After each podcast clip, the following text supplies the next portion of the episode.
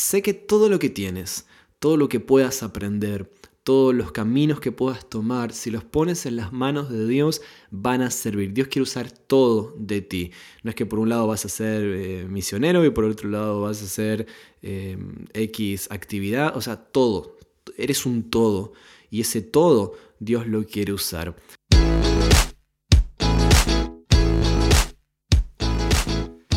Hola, bienvenido al podcast de Centro Bíblico Cristiano.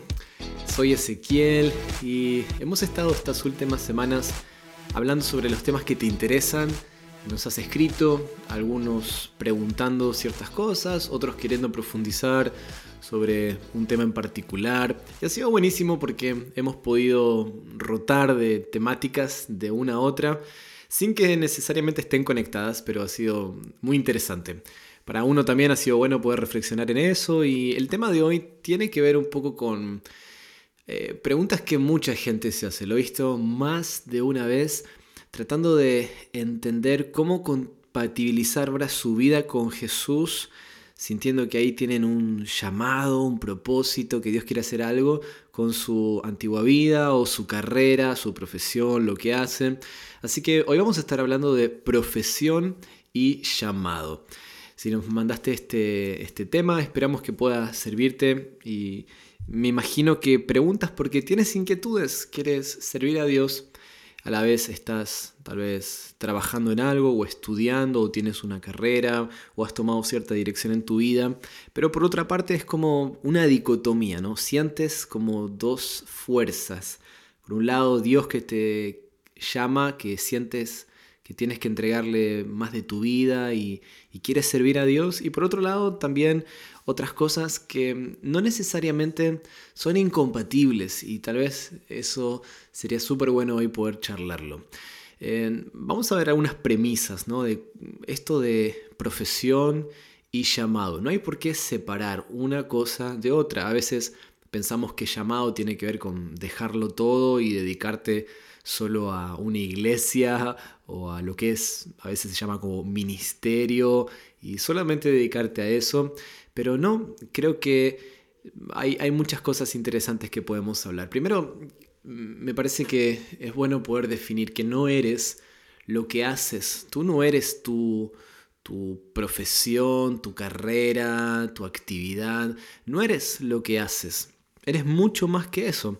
Eh, a veces decimos, bueno, yo soy doctor, o yo soy ingeniero, o yo soy eh, cualquier otra cosa que tal vez no sea una carrera universitaria, soy carpintero, o soy carnicero, o soy lo que sea, pero nos definimos mucho por nuestra actividad.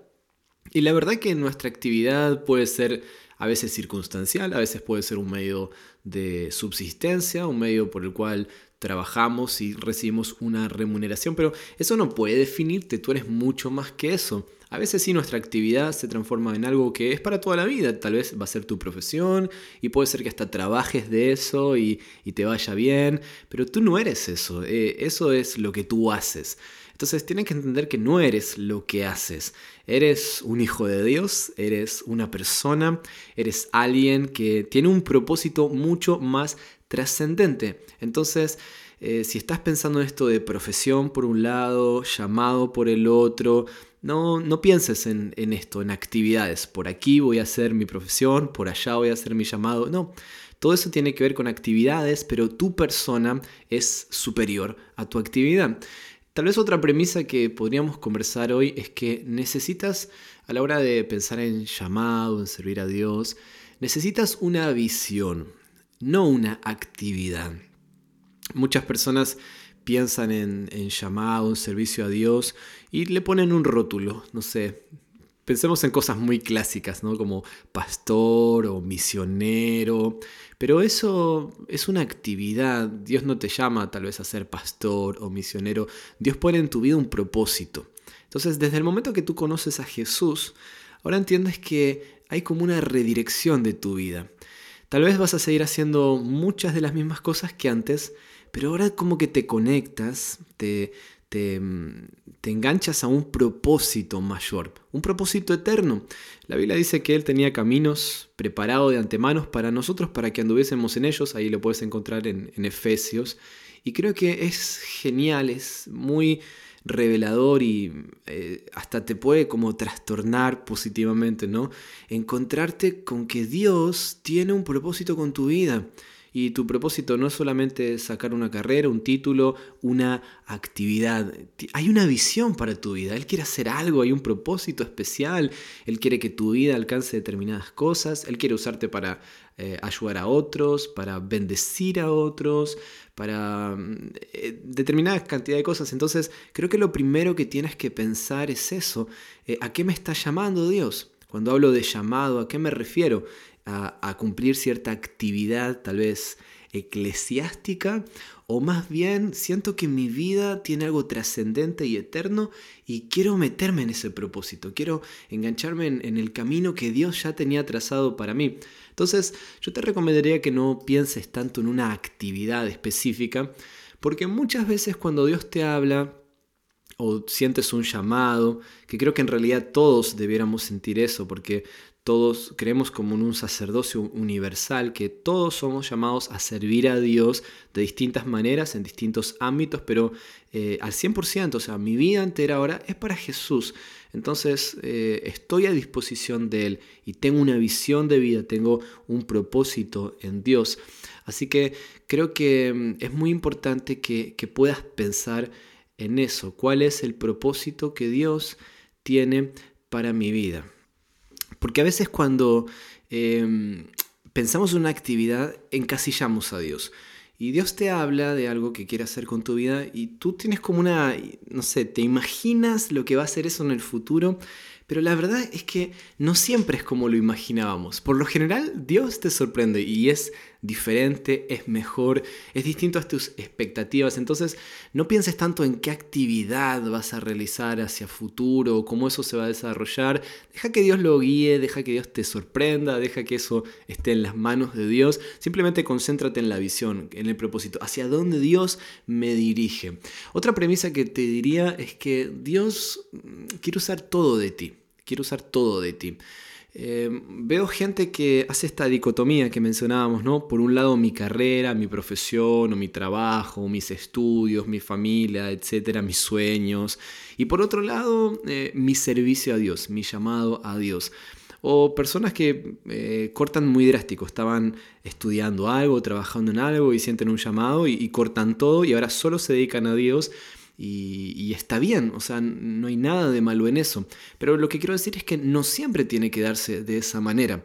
No siempre se va a, a realizar el llamado de Dios en tu vida así como está pasando en otro, pero sí he visto que Dios usa todo lo que nosotros tenemos. Dios usa todo el conocimiento que tenemos, Dios usa todas las herramientas que hemos podido adquirir, ya sean como profesionales, eh, sean tal vez eh, algo más estructurado, de, de alguna carrera, o simplemente experiencias que hemos vivido en la vida y, y que ahora nos ayudan eso a transmitir a otra persona.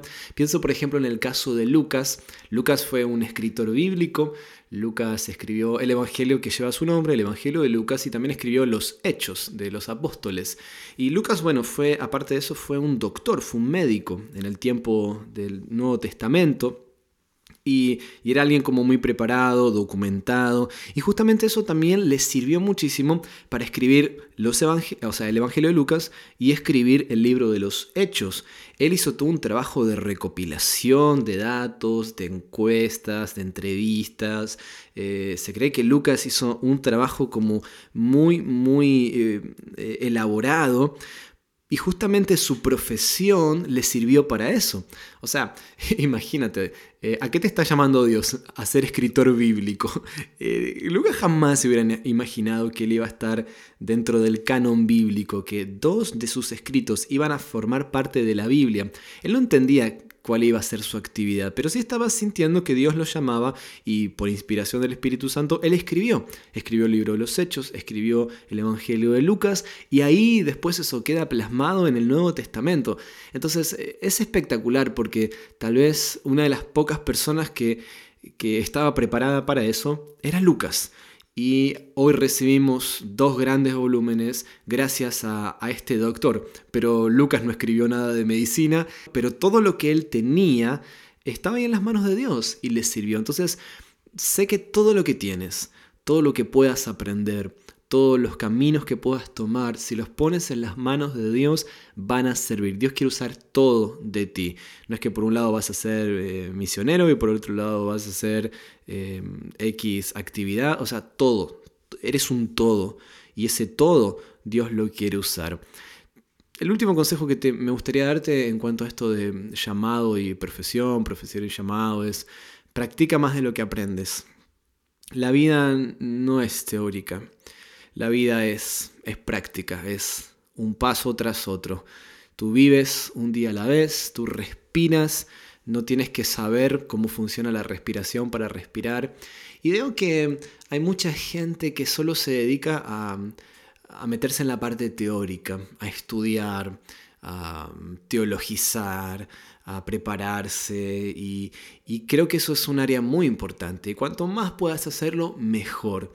Pero el consejo es, si estás aprendiendo mucho, practica más que eso. Practica más de lo que aprendes. Porque servir a Dios, te vas a dar cuenta muchas veces que es más sencillo de lo que creías. Servir a Dios a veces tiene que ver con darle tiempo a una persona que necesitaba hablar. A veces servir a Dios tiene que ver con hacer un acto de servicio. Ser a Dios, servir a Dios tiene que ver con eh, dar de, de, de, de tu tiempo para ciertas eh, cosas que otros no quieren hacer. Y servir a Dios a veces significa hacerlo lo más eh, sencillo del mundo. Y a veces cosas como más complejas, es tan diverso. Entonces te vas a dar cuenta que muchas veces el servicio a Dios tiene que ver con suplir necesidades, con acercarte a aquel que está sufriendo. Y no necesitas tener toda la teoría del mundo. No te quedes en un laboratorio de, de teoría de cómo servir a Dios. Baja a la vida real, baja a la práctica. Hay gente ahí a tu alrededor que necesita de Jesús. Y ahí comienza tu llamado con el que estás cerca, con tu amor al prójimo. Prójimo es próximo, el que está a tu lado, el que está próximo a ti, el que está más cerca, ese necesita a Dios. Entonces, eh, si puedes estudiar, si puedes prepararte, si puedes crecer, excelente, pero acuérdate de que a la gente a veces no le importa todo eso, pero sí le importa tu amor, le importa ver tu fe, le importa ver tu pasión, le importa ver tu ejemplo. Ellos no van a ver todo lo que hay en tu mente o en tu corazón, pero sí van a ver todo lo que vives, y servir a Dios tiene que ver muchas cosas que se aprenden en la vida, en la práctica, en el hacer, y te recomiendo a que no te aísles de eso, que puedas estar lo más involucrado que puedas de todas las maneras posibles. Si sientes un llamado de Dios, si estás sintiendo una visión de Dios, un propósito de Dios para tu vida, trata de meter tus manos en todo lo que puedas y no solo aprender de, de lo teórico, sino también aprender de la experiencia, porque eso va a ser muy muy bueno para tu vida y para otros también. Así que acuérdate, no eres lo que haces, eres más que un título, un rótulo. No necesitas una actividad, pensar en una actividad en cuanto a, a, a llamados, sino en una, un propósito, una visión. Eh, recuerda que Dios quiere usar todo lo que hay en ti, aún cosas que quizás estaban guardadas ahí, tú ni sabías para qué iban a servir, pero Dios lo puede usar y te puede sorprender. Y también a, quédate con esto, practica más de lo que aprendes y eso siempre te va a conectar con la realidad y con la gente. Bueno, cualquier cosa, si quieres saber más de esto, si quieres charlar más, eh, sigue escribiéndonos. Y si tienes algún tema que te gustaría que sigamos desarrollando, lo hacemos con mucho gusto, con mucha alegría. Dios te bendiga. Nos encontramos la próxima semana para seguir hablando de los temas que te interesan. Nos vemos. Chau, chau.